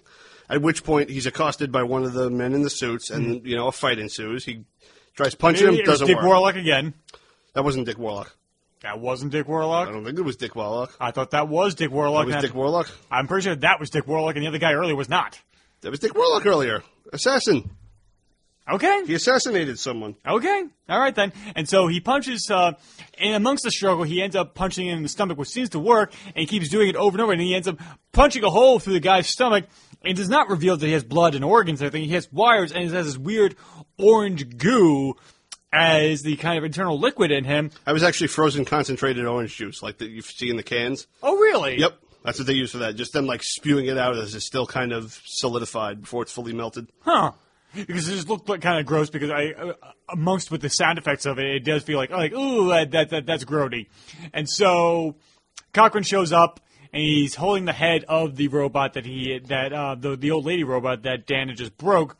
And he tells him that like ah it was from the seven it was from uh, the 18th century and like he was trying to get a German made. German maid and then he kind of's like oh not Mrs. Smith, you're Dr. Chalice He addresses him by name because they had given a false name when they arrived there. He addressed him Right. Dr. Chalice. Yeah, and he um, puts him in a uh, no, no, be, and yes, he ends up putting him in a kind of a goes to him, take him around to show him around the factory a little bit, Basically, in a James Bond, let me show you my evil plan. which is kind of cool at one point because like it's one long take for a while where it's like. It's a crane shot that has them coming down the stairs, and we pull back to reveal Stonehenge or part of Stonehenge, as well as a bank of computer monitors and scientists on the work of something. Now, the Stonehenge thing, I swear to God, I remember the first time when I saw it. This is something we haven't talked about yet. We might, we, we probably should have, but this is how easy it is to miss, I feel. I swear I saw that because earlier in the movie, there's supposed to be some commercial or something. There was a news broadcast of Stonehenge being kid- uh, stolen. Yes, it was a news broadcast, but wh- what was it? Was it when the mechanic was watching it in the beginning? I believe so, or if it was something that yes, I But think it it's so quick and you miss it that like the mechanic in the very beginning, before Mister Grimbridge, you know, you know, gets in there and, and he takes him to the hospital. He's watching TV. One of the things I believe, I believe at that scene is he's watching is a news broadcast saying that one of the stones from Stonehenge was stolen. was, right. How you do this I, in the mi- in the span of a fucking day? I don't know. No, I mean, I guess people would kind of chalk it up to like how do crop circles show up? It was- They used the Fulton recovery system from Metal Gear Solid Five. Another Metal Gear reference. There we go. It's the only it's the only explanation. But he gets it there, and all these guys are chipping away at it. You got another guy. Especially sitting- Chip Chipperson. Yeah, fucking home run there, Chipperson. He's, he's a real motivator for the team. I there. love Jim Norton. Yeah, Jim Norton. Jim is Norton's my fantastic. hero. Yeah, exactly. Uh, One of my many heroes. but Cochrane explains that you know Stonehenge, there's a great power to it. It's it's a magical stone, and what they've been doing is chipping it away. And in the little silver shamrock emblem that you put on the back of every mask, There's e- pieces of it. Dust Even- particles, pretty much. As he says, even a single particle has a great power to it. That are that's what's basically put in the weird like circuit board that's on the back and attached to the masks. So he decides, let me give you a demonstration.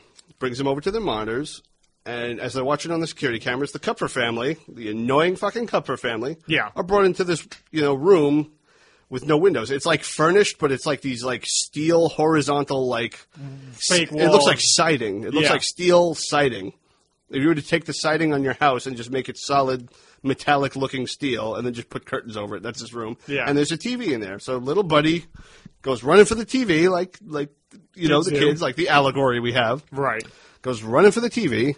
Mr. Cupfer, he, but he's wondering I wonder why he's not going to take any orders for next year because he likes to plan ahead. Yeah. He considers that He's a part very yeah, he's a very efficient businessman like yeah, that. he, he said they were brought in here to hear some ideas. He's wondering why Cochrane doesn't want to take any orders. And so that's when Cochran decides to engage the commercial again of Summer Shamrock of the jingle that we heard earlier. This is the commercial that will play during the big giveaway at Right. the end of the night that they've been advertising.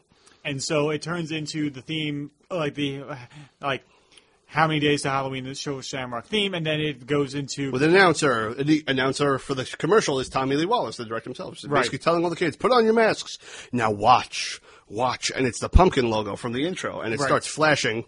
Bright flash on and off. So if if the, his evil plan doesn't get him, the epilepsy will. yeah. I mean, yeah, and I mean, that'd be, I don't know if that, that probably killed a bunch of kids. Besides the what actually happens is the mask transforms the head of the kid, uh, mutating it and killing him, and that's when bugs and snakes come crawling out of the mask that on the kid's head. Yep, Buddy puts on his mask. The thing is flashing. The pace of it, because the rhythm is still going to do do do do do do do do. It's getting faster and faster and faster. You know, Buddy, he's like grabbing his head, and his, his head's starting to transform. And he finally he collapses.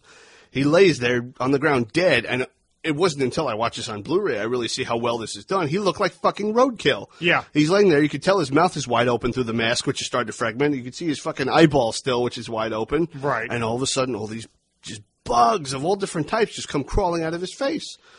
And then followed by snakes. Yeah, Mrs. Goodman collapses. I think she had a fucking heart attack or a stroke or something. yeah. Mr. Kupfer, he, he's like freaking out, and one of the snakes bites him, and the fucking poison kills him. Yeah. And the whole family's basically killed. This is what Cochrane's big plan is. This is what this is what the big giveaway is. He's Yeah. giving away death. Yeah. This is why he's so willing to part with an order of masks for, for nothing. Get them all out there. Spread these masks out. Get everyone out there wearing them. Right. He's mostly going after children. Yes, and then we find out the reason why after bringing Dan into a, like a holding cell, He tying asks him, him. up He asks him why. because uh, because like nobody does go to this effort to kill so many children specifically without any reason, and so we get the explanation. If you want to take this, Oh, sure. The explanation basically is that Cochrane is from an old tribe, Hmm. an old, you know, Celtic witchcraft style tribe that used to vehemently celebrate the festival of Samhain, Samhain, yes, as it's spelt, yes, and how sacrifices were a huge part of this tribe's culture, and there hasn't been a great sacrifice in so many years. and now he's- 3,000 years, I think. 3,000 years, he said, and the hills ran red with the blood of animals and children. yeah, So Cochrane is the descendant from this old, you know, wi- which tribe? witch tribe, and even and that's the thing though. It's fucking fun because I see some reviews that say, "Well, there wasn't a witch in there. Why? Because no one was riding a broomstick. You fucking assholes." Yeah. they say Cochrane says witchcraft when he when no, he says "Hey, this is our craft. This is our and craft. Dan replies, witchcraft. Chalice replies because I keep refu- Chalice Cochrane, Chalice Cochrane. I keep Yeah. re- confusing their names. Right. Chalice says witchcraft basically. So Cochrane is a descendant from this old tribe that used to practice witchcraft Hmm. in in the old Irish Celtic areas.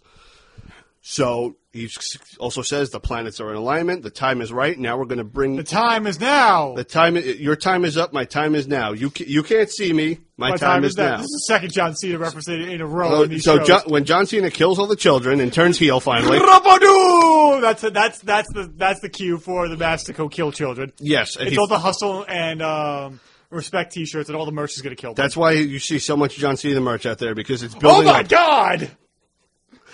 and that'll be his big heel turn. Holy shit!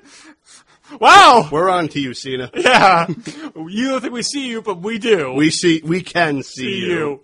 And so And Cochran says, like, all right. And The he- planets are in alignment. Let's make this shit happen. So he turns on the TV. Halloween is currently playing. It's about 40, 45 minutes. till- it's when Lori goes over to check the "Oh, Doyle house. Yep, no, but it's like 40, 40 to 45 minutes before the giveaway is supposed to happen. Yes. Dan Chalice has 45 minutes to escape and stop. No, him. no, no, no. It's an hour and 10 minutes because it was 7.50 when he was left. Really, I thought it was 8.50. No. Oh, all right. And because because it happens oh at 9, it was 7.50 because by the time he gets out of the room, it's like 8.10. Because they, That's keep, right. because they keep coming back to the clock uh, because uh, Chalice is, is tied up and he has one of the skull masks put on to on top of him. To basically kill him when the fucking time comes. It, it, it's your classic. It is your classic Bond villain, where I'm going to leave you in this elaborate trap that's going to take a while to kill you. Yeah. You stay here and enjoy your death, Mister Bond, while Yeah. I go continue with my evil plot. It, it, he really is very much a Bond villain. Yes. And so, They should recycle this plot for another Bond movie. I mean, it probably. I mean, It would work. For some reason, I'm just thinking of Austin Powers. Like, I have a gun in my room. I can go that, shoot him, bam, and he's done. Scott, you just don't get You it. just don't get it, do you? You don't. So Connell Carkin goes to check on the sharks with frickin' laser beams attached to their heads. Um, and they are working. Um, everything's going to plan. Chalice managed to escape by kicking in the TV and using a piece of the glass tube, which that could only happen in that day. If he were doing that now, he'd be fucked. Yep. Basically, takes a piece of the glass from the TV screen, cuts his way loose, throw the, throws the mask over the uh, camera. Well, yeah, with a million to one shot. we would do Yes, that. and he's still his upper body. He's like tied in three places. He's got a restraint around his neck, around his like biceps and chest, and then one around like his waist and stomach. He cuts Right. the waist and stomach one, and he only has like his forearms to move. His Yeah. arms, is to, and he somehow manages to throw a mask across the room and up onto a camera. yeah. I Don't- e- mean, movie magic, folks. exactly. Movie magic. Speaking of movie magic, after that, he He escapes through a vent because you- vent. You, don't escape through vents. Yeah, this because- is coming from someone who worked in New York City in HVAC. Yeah, So- you don't do that because it would it wouldn't- size wouldn't have the weight of the person would break the vents. It'd be either too hot or too cold. Yes, But he doesn't and, or, and if you were allergic to dust, you'd be fucked. exactly. You come out covered in fucking dust. That's when he calls his wife, right? Yep, he escapes to the roof, goes along the roof, manages to sneak his way back in the building. At this point, um, Cochrane has been alerted. The whole reason why, you know, like he didn't see the escape, like he obscured the camera. The robots who were in the main control room noticed it, but Cochrane was currently on the phone with like one of the s- station directors, I guess. He was because he was talking about 45 share that they were expecting, Right. in the ratings, and didn't want to be disturbed, giving uh, Chalice ample time to escape. By the time they noticed he escaped, he was already out. He was already back in the building. They were looking for him. The search was on. He finds a phone nearby, and s- uh, since it's like a phone inside the factory, chances are it's not bugged. I, I probably and he probably had to press nine first before to dial out because you know like how most like like buildings and everything, like, Sure. especially schools, you have to hit nine before you can dial out. And But regardless, basically, he calls his he calls his ex wife, frantically telling her to get rid of the shamrock masks. And you hear her just yelling at him over the phone. He's telling her, "Shut, shut up, shut up, shut up." You know that like something's wrong with him. She thinks he's drunk. Yeah. I mean, and, and how he's been such a has such an attitude and so laissez-faire, or not laissez-faire, just so blasé, I should say, Over the about- past two weeks, about taking the kids. Yeah, so she has she wants none of it, and especially with him like seems to be half in the bag calling her, and she yells at him and then hangs up on him and does not follow uh, heed his warning. And I did hear oh, her saying, "You're just jealous that I got those masks for the kids," because he's trying to tell her get rid of the shamrock masks. Yeah. and I heard that right before she told him, "Go to hell." Click. Yes, and so So he he knows that that ain't fucking happening. He's got to find another way. So he's got to find Ellie. Mm-hmm. He finds her, and she she's like surprisingly gets gets her out of her restraints, and she's surprisingly quiet. It could be she's just been restrained for so long. yeah, He's very much leading her by the hand. It, it, it- it's almost like freaking Eco for, on PlayStation Two now. How he's leading her through here. uh, nice reference there. Thank you. Uh, and so then that's when Chalice decides to turn the machines against him by going like sneaking into the the He finds a plan basically. He Yeah. sees he sees boxes full of these the little uh, Shamrock logos with the Stonehenge particle in them. right So he gets a plan. He sneaks up, very solid snake like, another Yeah. Mm-hmm. Metal Gear reference. I'm going to put as many as I can in here because I've been playing it again lately. right Manages to turn turn the commercial on in there. and the robots are having or for whatever Baffled. fucking, for whatever fucking reason, the robot they're they're just playing with the computers that are in front of it. It's like he did it from the panel, like right behind you. Just The one he sh- you used before to kill the family. walk two fucking feet behind you, Five buttons. Like click, three click, st- click, click, three click. steps. And Give just- me three steps. give me three steps, Mister. Yeah, Give me three steps for this horror. yeah. I mean, it, I mean, it, I mean, it, it's clearly just it's, it's it's swamp music to them. That's how that's how baffling it is. So while the commercial's going on, His plan very easily comes to fruition. He takes the box of the the logos upstairs above to the uh, walkway above the whole Stonehenge and all the computer banks. And that's when Cochran looks up as Dan pours them out over everybody in the area. Cochran not screaming, turn that shit off or stop him, you fools. Right. He just kind of lets like He's just get, like looking at. He's looking at him like bemused. like- he's looking at him at first pissed, like like someone at a store told him we're out of what you're looking for. yes. He had that look. Chalice, he pours all these medallions out over them, and they all react to the commercial and the Stonehenge rock, the big Stonehenge rock that's there, and electrify all the fucking robots. yeah, the robot men. The robot men that are going up the stairs to stop them, as well as the, the scientists that are working down there. And eventually, Cochran's the only ones left standing. Uh, Dan and Ellie run away. He looks at them. He basically looks at them now, amused, and starts clapping at them. Puts his hand down, and all of a sudden, the sto- the big Stonehenge stone starts reacting. It like envelops him in this ring of light, and his whole body like starts turning whiter and white, like a s- like like it's turning to stone, Stone. and then just disappears. Yeah. It weird. Thoughts, I, I mean, it's opinions. I, I th- well, the lights and everything going on. I thought Zool was going to come back, and it, she didn't, or it didn't, I should say. And I, I, th- I really do not like the Stone uh, Cochrane. I do not like how his face looked. It looked nothing like him. It I- was, I'm it trying to was- just think looked of- like a dopey face. I'm trying to think of who it looked like because it really did look like someone. Yeah, but it was not. It did not look like Dan O'Hara. And so, that, uh, while the he disappears and the stone is reacting to everything else going on, it sets the computers are blowing up everything. Yep. the factory's in flames at this point. Factory factories engulfed in flames, and it, it, I would I'd say it was a poorly composited shot. I mean, hell, you can see even It's see very 80s. You can even see in the corner of the screen. You can see um The outline. the out- not not the outline. There was like a blue like um almost looked like a string, just like kind of like dancing back and forth between the frames. Uh. and it was obviously from the the optical process, and Yeah. some dirt must have gotten in there, and it was probably like we can't really do anything. That's why you you say if you, you watch like the old Star Wars movies, like or like they'll shoot on 65 millimeter of this division, and when they do all the optical effects, and there's so much great grain and such durable grain in that high format is when it goes through all those effects and when it's whittled down to a new negative on 35 millimeter, everything's crisp. That's why like some movies when Kind of like they're- super sampling. yeah. I mean, and then you have like the same thing they did Vista Division for RoboCop. That's why Ed 209 looks so fucking good in that movie. And so Dan and Ellie get in the car and they race out of there. Now they have to try and stop the broadcast. somehow. She Ellie, she's still very quiet, just looking out the window. He he's covered in sweat, just panicking. All of a sudden, she just very calmly turns her head towards him, and then he looks at her, and she attacks. Yeah. Ellie attacks him. Yeah, and that's when like we realize, oh my god, why? A- And she causes the car to crash and Crash into a tree. Somehow, don't go flying through the fucking windshield. Yeah, 'cause This I was don't like think pre- Dan Lang is- this is a pre-airbag car. Yeah. It somehow he climbs out. her arm is still also holding on to the door. Yeah. Oddly enough, he gets out. He comes around. You know, the trunk had been popped open from the force of the accident. Right. He gets back by the trunk. She attacks him again, choking him. He picks up a tire iron that's in the trunk, hits her with it, backs up. Her arm is missing, and there's like a robotic like wire or crank sticking out of it, and she starts like pussing out the uh, orange robot goo out of her mouth. And then he, they, he decapitates her pretty much with the tire iron. Oh my God, Vanessa's a fembot! Machine gun jubblies? How could I miss those? You probably could have tried foreplay. Right. Oh my god! And then she starts firing at him. And so Ellie's a robot. Ellie's a robot. He had to kill her. Yeah, she's a goddamn robot. So, but the thing is, like, when did she become a robot? Was Cochran preparing for this? Did he start making an Ellie robot before? Was he casing her house? Well, I, I, I kind of really feel like the third act falls apart.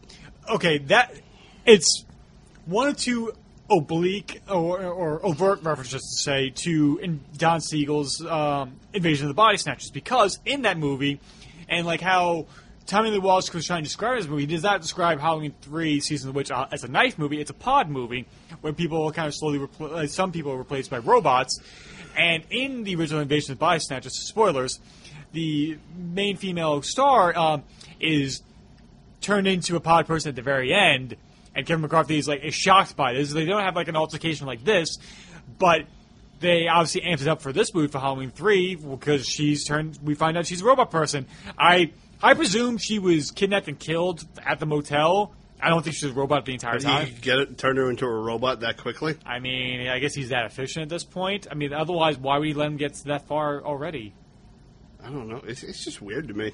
Yeah, and so he kills her. Maybe it should have been something where like Ellie was really like working for Cochrane all along, and like Right. she sold her father out. Like he managed to basically just like you know fill her with all this fucking witchcraft shit, Hmm. and you know like she turns on her father. To, you know like that's why her father like got as far as he did because of her finding out what was going on. Because that's basically what happened to uh, Mister Grimbridge. He found out Cochrane's plan. And fucking tried to escape and warn everybody and was killed for it. Right. Mm-hmm. She could have been a factor in that. Mm. There could have been something like that, but there there isn't. It's, it's very it, it, it's an homage to a movie with a poor setup that pretty much kills all execution. Yeah. And so he kills Ellie. He manages to get all the way back to the gas station where the movie opened. Yep, it meets the same mechanic there. Yeah. just as frantic and panicking. This mechanic's starting to think, probably thinking I should move. Yeah, because there's just so many people in this w- a little over a week time. Uh, two people have shown up in such frazzled states and like babbling about crazy things. Uh, Dan asks to use the phone, and he calls. I forget who the hell he, He does. calls the TV, probably major TV station, Right. The or, town is or, just- or probably um, some broadcasting affiliate, somebody, because you ha- you know you have multiple channels. Maybe even he called the FCC. yeah, and say to pull the the Pull the commercial. commercial. They don't believe him. They're saying, "Is this a bomb threat?" He's like, "Sure, call it a bomb threat, whatever you want. Just stop the commercial." Yeah. It's nine o'clock now. The commercial starts playing. and kids who are also trick or treating come into the mechanic. They come into the shop, and Yep. the, the mechanic gives her Trick-or-treat. candy, and she's they're trick or treating. And the kids, one kid goes up to the TV expecting the big giveaway. We've seen we've seen earlier dur- when he was tied up the montage of kids from all over the country with their silver shamrock masks. Right, and there's one, two things. One, um, there is a kid on the bike uh, with a witch mask and running, uh, rides past a um, shop, and it says Landis uh, Laundromat or something. I don't know if that's a reference to John Landis or not. maybe. And then one of my favorite shots of the movie is it's like it's on the poster. It's the silhouette of the kids in Yes. the foreground and the city in the background, and it's like as the sun And goes down. I think it's like the hills of L.A. yeah. And, and whenever I think of this movie, like that image always comes to my mind Yep. first. So he's watching this broadcast, telling him, "Please take this off the air." First channel takes it off the air. He clicks to the next one. Commercial still playing. Play, you know, technical difficulties. Second one takes it off the air. Third channel, it's still playing. Over the phone, he's now paying the third channel. They're still playing it. Please, you gotta stop it. There's no time. There's, there's Stop, stop it. Stop it. Stop Stop it. it. Stop it. Stop He's it. just yelling frantically over and over again. Stop it! Stop it! Stop it! Stop it. Stop it! Cut the credits. Just like Invasion of the Body Like, Snatchers, it ends No! No! with. Eh, eh, eh, no, because in Invasion of the Body Snatchers, like, he ended up screaming at the camera, like, the original cut, anyway. He's, he has uh, Kevin McCarthy in the middle of a uh, highway trying to stop people and warn everybody. And the camera's at a Dutch angle. He's like, they're coming! They're here! You're next! And that's how the movie ends. In how it was in a re edit of it, it's like they show him at the hospital uh, being ter- uh, cared by from doctors, like, oh, don't worry, we took care of that. Everything's fine. Everything like all that's contained to that one town. And kind of just like a a very fluffy, happy ending for that movie, and it seems kind of uh, contradictory to the rest of that movie. Maybe I'll talk about Invasion of the Body Snatchers later on, but and so the movie ends. And how do you how would you feel about the first time you saw that this ending? Um, I was satisfied. I mean, I, I'm not, I'm not one for bad endings or sad endings. If I feel it's, if there's a payoff to them, um, I do feel like it was left ambiguous because we don't actually see, you know, what like they may have shut it off at the last second. We don't s- we don't see the aftermath. There's no epilogue. It just leaves us it leaves us on that cliffhanger. Yeah, Um, as you know, I'm a stickler for epilogues. right. That's but my that's my next question. I did feel satisfied with the ending that because you think of a plan of that magnitude, and I mean we'll we'll get to the, the fucking logistic difficulties of of that when there's four fucking time zones in the country. If it's not being done internationally, yeah, So like you're pulling that shit off, you know. Um, but I, I, it, it really did make sense that a plan that was put that far back, that even though he did kill the fucking people responsible for it, there's no way this one guy alone in you know what an hour and a half we had, an hour and ten minutes could fucking stop this from happening. Yeah. because no one will believe him. No. And so, and and today, do you still think that that ending still holds up? Yes. Okay. And as a person, like because you kind of get Well, here's the, here's the thing though too with the ending. Sorry to interrupt, No, it's okay. but like, I, I look at it from my own personal tastes. I don't look at it from like a, a modern audience person point of view, where like you know how modern audiences may not feel the greatest about sad endings these days because everything everything now is a freaking superhero movie, and Mm-hmm. the good guys always have to win in the end, even if there is something bad left over for the next one. Right. But to have like a truly like cliffhanger downer ending. For today, that all depends. I feel on personal preference. I mean, I mean it, that's why I'll get. In, I'll say that for another review, but I feel like in the times like now, where there's so much social unrest that I think people are trying to cling to happier endings. Yeah. and so and especially in this day and age, I think that's that's appropriate. Uh, I guess maybe in times of prosperity that something like that would work. I mean, like then again, this came out in the early '80s. It's like the beginning of Reaganomics and everything like that. You feel like people would kind of kind of flock to that. It was still when it was pretty when things were pretty fresh yes, before before the real effects of Reaganomics took hold. and Right. Everything when everyone was still all hopeful. And I, I kind of feel like audiences today, and I, I mean, I'm not trying to accuse people of shit. I'm not trying to stereotype and say, oh, people today or whatever. Yeah. But it's like, I kind of do feel like today, if you don't see an ending, you almost feel like you didn't get an ending. If you don't see like okay, this is finished, what what happened, what the result is, like like a, a down cliffhanger ca- almost can't work. I feel sometimes. Mm-hmm. Not always. Like I said, it depends on who you are. right. I mean, like the most like recent like horror movie that did that that I've seen um, was uh, in 2016, Don't Breathe, where uh, spoilers, the bad guy is still alive and the characters have gotten away, but definitely leads open to the fact that like this person could still try and pursue the main characters in a sequel, and I think the sequel is going to eventually happen. But did you see that they got away? Yeah. With this, you don't know if people got But away. it literally just it cuts to black. yeah, you don't know. Right. And so my feelings on it is I think I think this movie I think that ending is appropriate for this movie. Yes. And the tone it's going for. And, and the whole theme of kind of fear of people in power and especially corporations is I mean to, to question to question authority and not just to blatantly accept social norms or they're just norms that like people would like, oh yeah, it's just like what we've always done. Why should we rock the boat in any way? And also say that TV may kill you one day.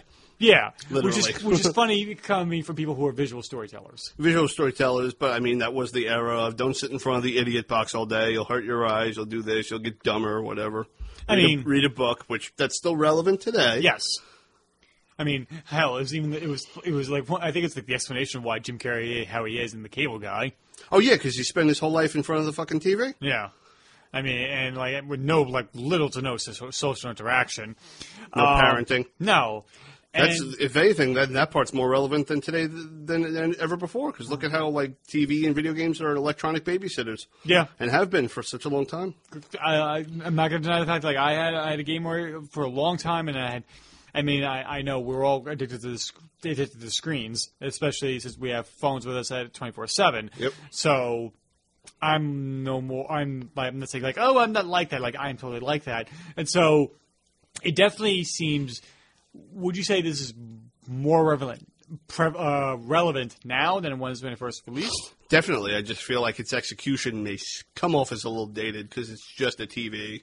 Yeah. and you, it's like you just see if- like if it's if you were to remake this or or just take like the the plot re- recycle this plot and have it be with like fucking just people on their phones or Netflix or say oh this tune in to this website at this time you know we'll be so we'll be showing you this you know sign into this uh whatever it could be like YouTube or whatever that you could watch on your TV or your phone or your tablet or whatever device Right. and then it'll have the the flashing thing that kills you you know And so, how do you think this movie works as a horror movie, taking away the name Halloween from it?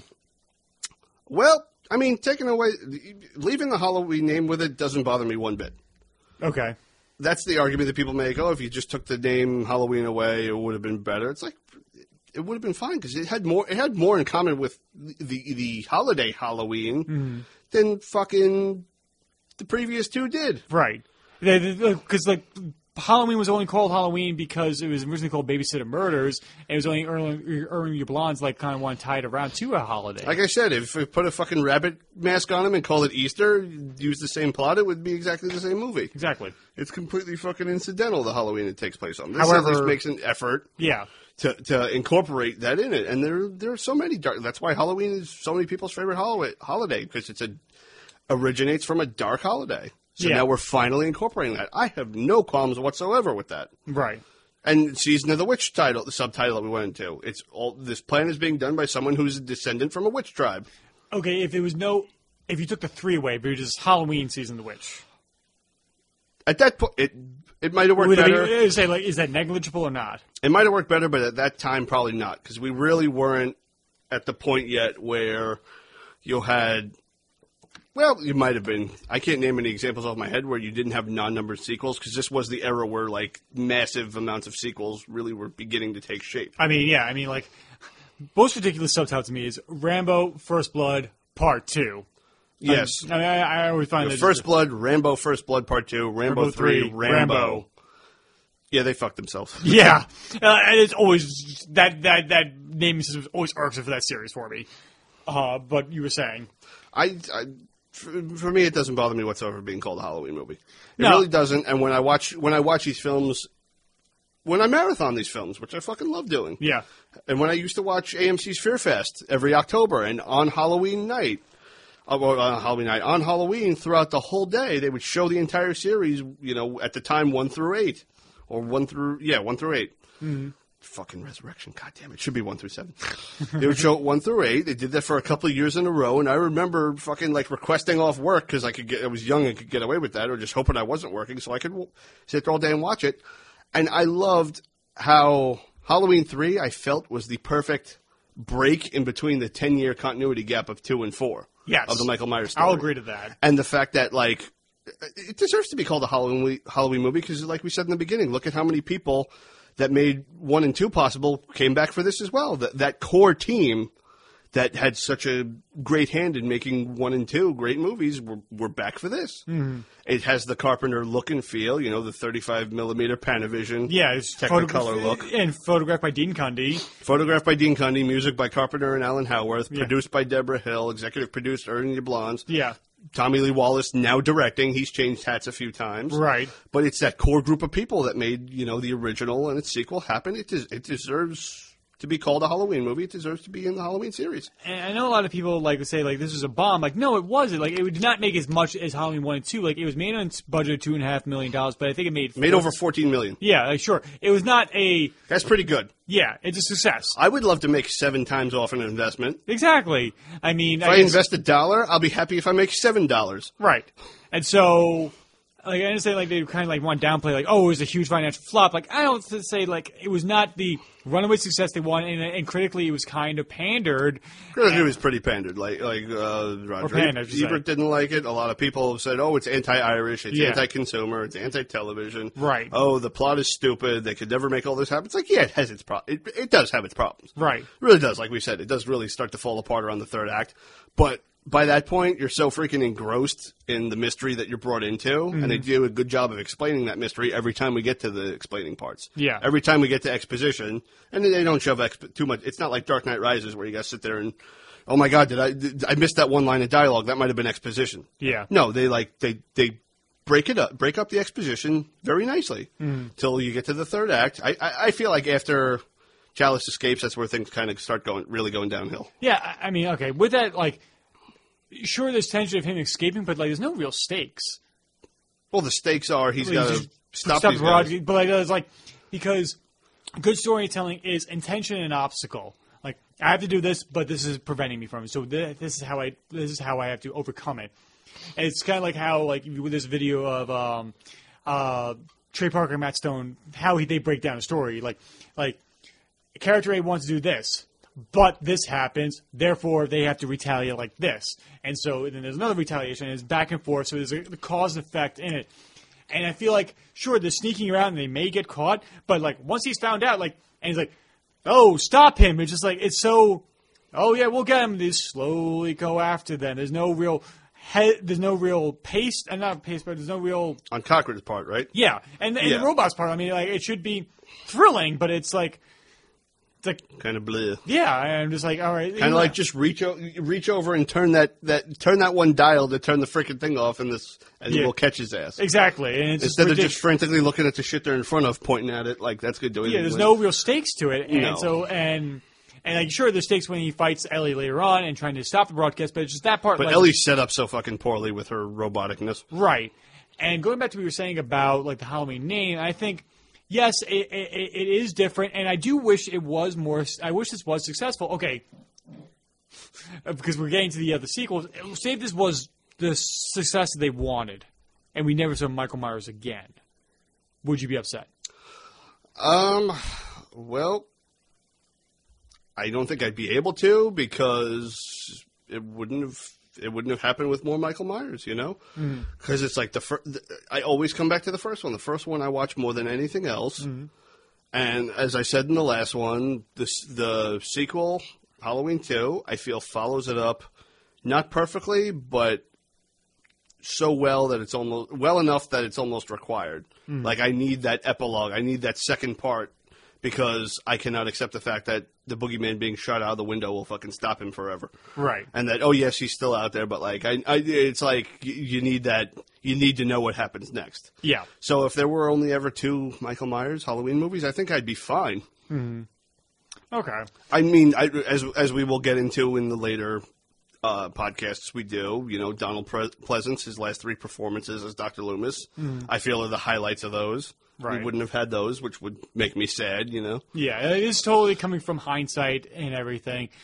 And it's funny because if you want a horror anthology series based around Halloween, there is a YouTube series called The Witching Season, and they made five films. And it's all anthology based. It's like each one, each episode has its own story, and it's all based around Halloween. And it's Halloween centric. There's there's there's Halloween me- like paraphernalia everywhere throughout. And so if you want to see like a horror anthology series based around Halloween, go to YouTube and support Witching Season Films, and they have a feature film coming. And so and watch Trick or Treat, Trick or Treat, which is another is Halloween based anthology. horror, horror Halloween based anthology, and is I think it's fantastic. And the Blu-ray is gorgeous because it, it- You have it? Yes, I do. You got to bring it over sometime. Yes, I need to get that. I, I need also need to get Krampus on Blu-ray because the same guy who did Trick or Treat did that, and I think I had a cramped ass the other day.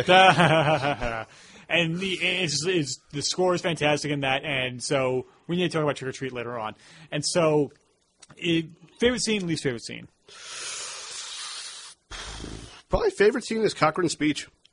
About the Really- explanation why he's doing it. really describing like where the dark roots of Halloween come into place and how finally for the first time in this in this series they do. And interestingly enough, the novelization of the original Halloween begins with a uh, prologue chapter that takes place in ancient Ireland where uh, a curse uh, from some disfigured young man who, you know, murdered a princess after uh, she rejected his his unrequited love and he murdered all these people, he was violently killed by a mob and a curse was placed on him where his spirit could never rest, and that's where Michael Myers comes from. Huh. Yeah. But that was also when, you know, the movie was still being made and Carpenter said, Here's my script, make a book out of this. Interesting. When this was still just like a one off movie, hadn't even been released yet, you know. and but- least. Um, But we will we will get to that too when we get into our Hallow- uh, Wrap I think up. our Halloween and other media episode or whatever. Yeah. Our, our Halloween extended episode. right. And least favorite. Shit, man. It's probably a toss up between the robots not turning around, w- reaching over one foot to turn off a fucking control panel, which could have saved their lives, and Ellie being a robot. All right. I wasn't a fan of its execution. It just came out of nowhere. I get what it's an homage to, but I feel it was not in service to this plot. It's so funny because I think I the probably like I I do like uh, Margaret's death. I mean, like her getting zapped and like and just so fucked up. That it's like unaware of what's going on in the next Oh, room over Margie. here. and yeah, I mean, I, I also love Cochrane's speech because Dan O'Hara is just a fantastic actor. Was a fantastic actor, and I love that speech. And uh, yeah, I think like just that the stakes of him trying to stop them from doing their business at the end with the machine and the Stonehenge uh, is kind of just like there's no stakes here. There's It's no, ve- it's very quick and it's almost like a letdown. yeah, there's no tension in that. And but I do like there's one shot where it's like an overhead shot looking down on the devastation after he's killed everybody.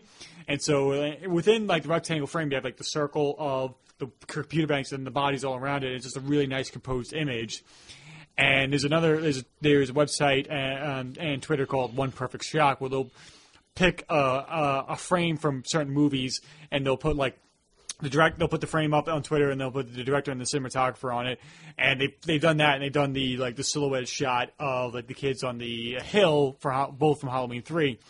And so uh, final thoughts on Season of the Witch. Oh, I feel that they should have included that one deleted scene where Dan O'Harely looks at the dead child and said, "This could look bad for Silver Shamrock. Get your best spin people on it, Johnson."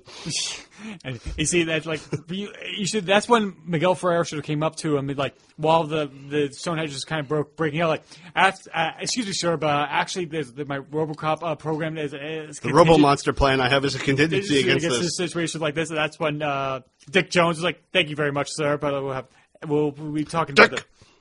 Maybe we need a fresh perspective. Tell me your ideas. How fast can you Get a talk? presentation ready in 20 minutes. Thank you, sir." and that's what after the after Robo Monster is working, Miguel Ferrer's like, "I really like that guy." With a, with with no uh, reverb on his voice whatsoever.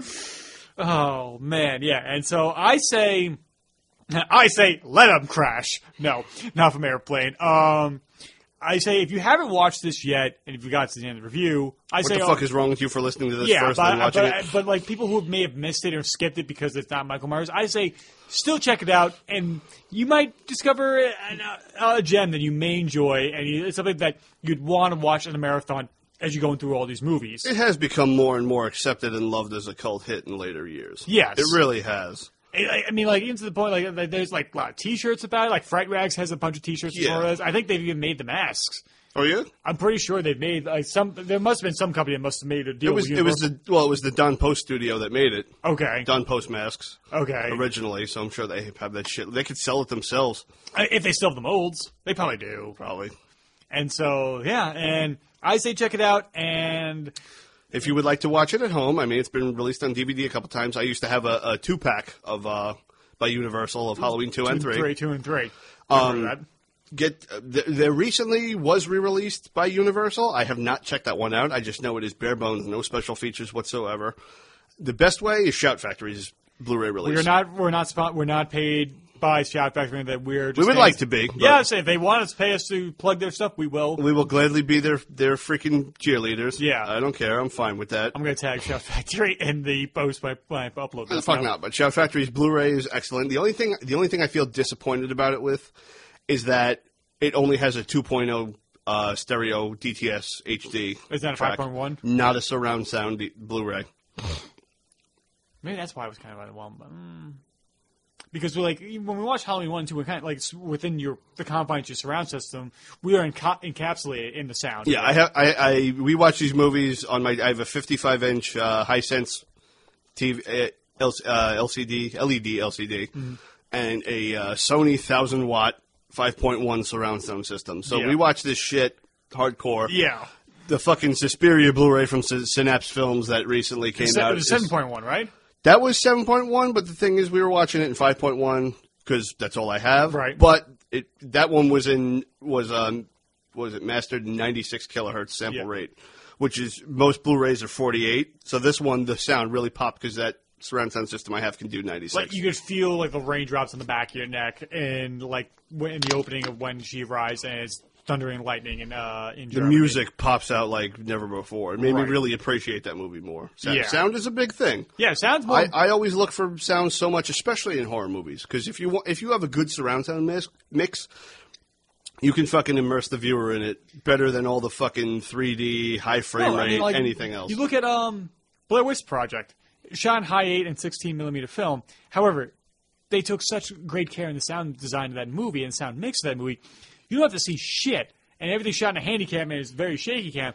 but you could hear every footstep that they take. You hear the sound of the laughing children around you when they're in the tent. Yeah, and, and then when they're beating on the tent and everything, and so wow, I just got a chill on my back when I, when I said that. Um, sounds more important to horror than visuals, and it's something that James Wan does in all of his movies, in the Insidious and Conjuring movies, and I hope he carries that into Aquaman. And interestingly enough, Halloween three was shot was uh, recorded in mono instead of stereo like Halloween two. Maybe they had to, they had to cut the budget somewhere Maybe because it, it, like since it's it's more locations and everything, and so I would say mono was still pretty dominant by then. Yeah, I mean, hell, I mean, like we said before, Terminator was done that, but that was in a low budget s- uh, situation. Yeah. They needed to. But yeah, and I know you don't have any social media, so No social media. Don't try to find me. I don't exist. I am nobody. If you want to yell at me, yell at Tim first. yell Yeah, at me I- through Tim. If Yeah, and I'll, uh, I I will uh, redirect it to him. you want to send me death threats, they need to be forwarded to me through Tim first. Yes. If you want to follow me on social media, you can follow me on Twitter at Timothy Rooney two, my Instagram at tbruni1012, my uh, YouTube page Through the Lens Productions, and my other podcast, Please Rewind, as part of the RF4RM Podcast Network, where we talk about uh, movies that have uh, special anniversaries coming up. Uh, most recent episode, Goodfellas, was just released, and we also did True Romance and uh, several others, and uh, as well as in the podcast network, the Real Fans Network. There's Holy Batcast, Disorder, Taking the Bullet, and Real Fans for Real Movies. If you enjoy the show, I bet you you'll enjoy all those shows as well. Smash that like button. Exactly. Uh, Mike, I want to say thank you again for taking time out of your night to do this. Well, I had nothing to do anyway. That's true. And so I don't do nothing. I hope everybody's enjoyed this review of uh, Halloween 3, Season of the Witch, and come back next month as we talk about the return of Michael Myers. The, the triumphant return. We're, go- we're going to have fun with the, the I, I would say the next three. yeah, it's going to be interesting. It's going to be a roller coaster. coming The, through. the, the uh, infamous Thorn trilogy. oh, yeah, we do. So hope everybody's enjoyed this review, and we'll talk to you soon.